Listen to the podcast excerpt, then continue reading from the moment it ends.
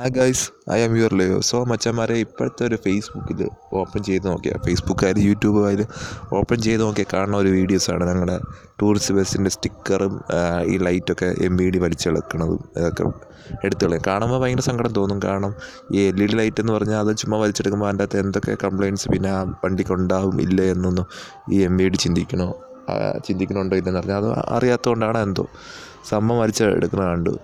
So ഞങ്ങളെ ഇപ്പം നടന്ന പാലക്കാട് നടന്ന ആ ഒരു ബെക്സ് ആക്സിഡന്റിന് ശേഷമാണ് ഈ സംഭവങ്ങളൊക്കെ ഉണ്ടായത്. സോ ആ ഒരു ആക്സിഡന്റിന്റെ വീഡിയോ ഞാൻ ന്യൂസിൽ കണ്ടതാണ്.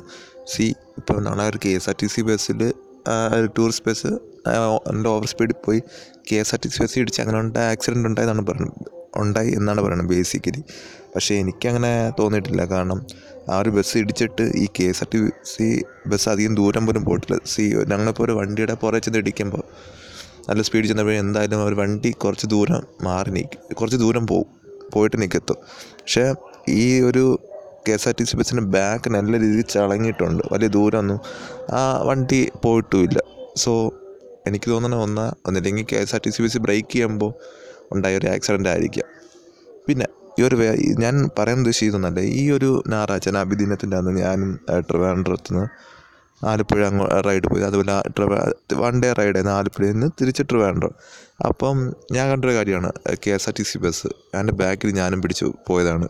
സോ പോയപ്പം ഈ വണ്ടി K S R T C bus brake ചെയ്യണമുണ്ടോ അതായത് ഇൻഡിക്കേറ്റർ പോലും ഇടാതെയാണ് ഇവന്മാർ ആക്ച്വലി സൈഡ് ഒതുക്കണത്.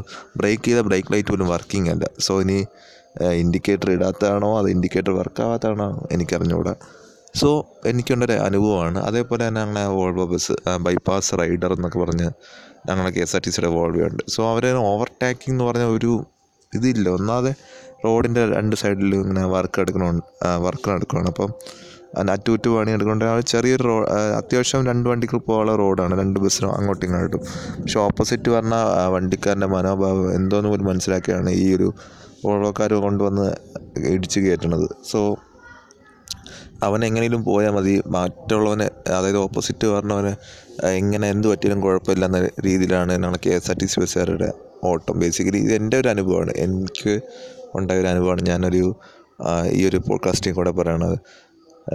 പോഡ്കാസ്റ്റിൽ കൂടെ പറയണം. അതേപോലെ തന്നെയാണ് ഇപ്പം നമുക്ക് ഫ്രണ്ടിൽ പോകാനൊരു ഗ്യാപ്പ് പോലും ഇല്ലെങ്കിലും ബാക്കിൽ കിടന്ന് കെ എസ് ഹോൺ അടിക്കും. സി നമുക്ക് ഗ്യാപ്പ് ഉണ്ടെങ്കിൽ നമുക്ക് ഒതുങ്ങി കൊടുക്കാം. പക്ഷേ പോകാൻ സാധനം ഇല്ലെങ്കിൽ പോലും ആ വണ്ടിയുടെ ഫ്രണ്ടിൽ പോണ യാത്രക്കാരെ ശല്യം ചെയ്യണ രീതിയിൽ ഹോൺ അടിച്ചുകൊണ്ട് എന്നൊക്കെയാണ് പോണത്. സോ എന്താണ് ഇതിനെ പറയുക? വല്ലാത്തൊരു ഒരിക്കലും ഞാൻ പറയില്ല.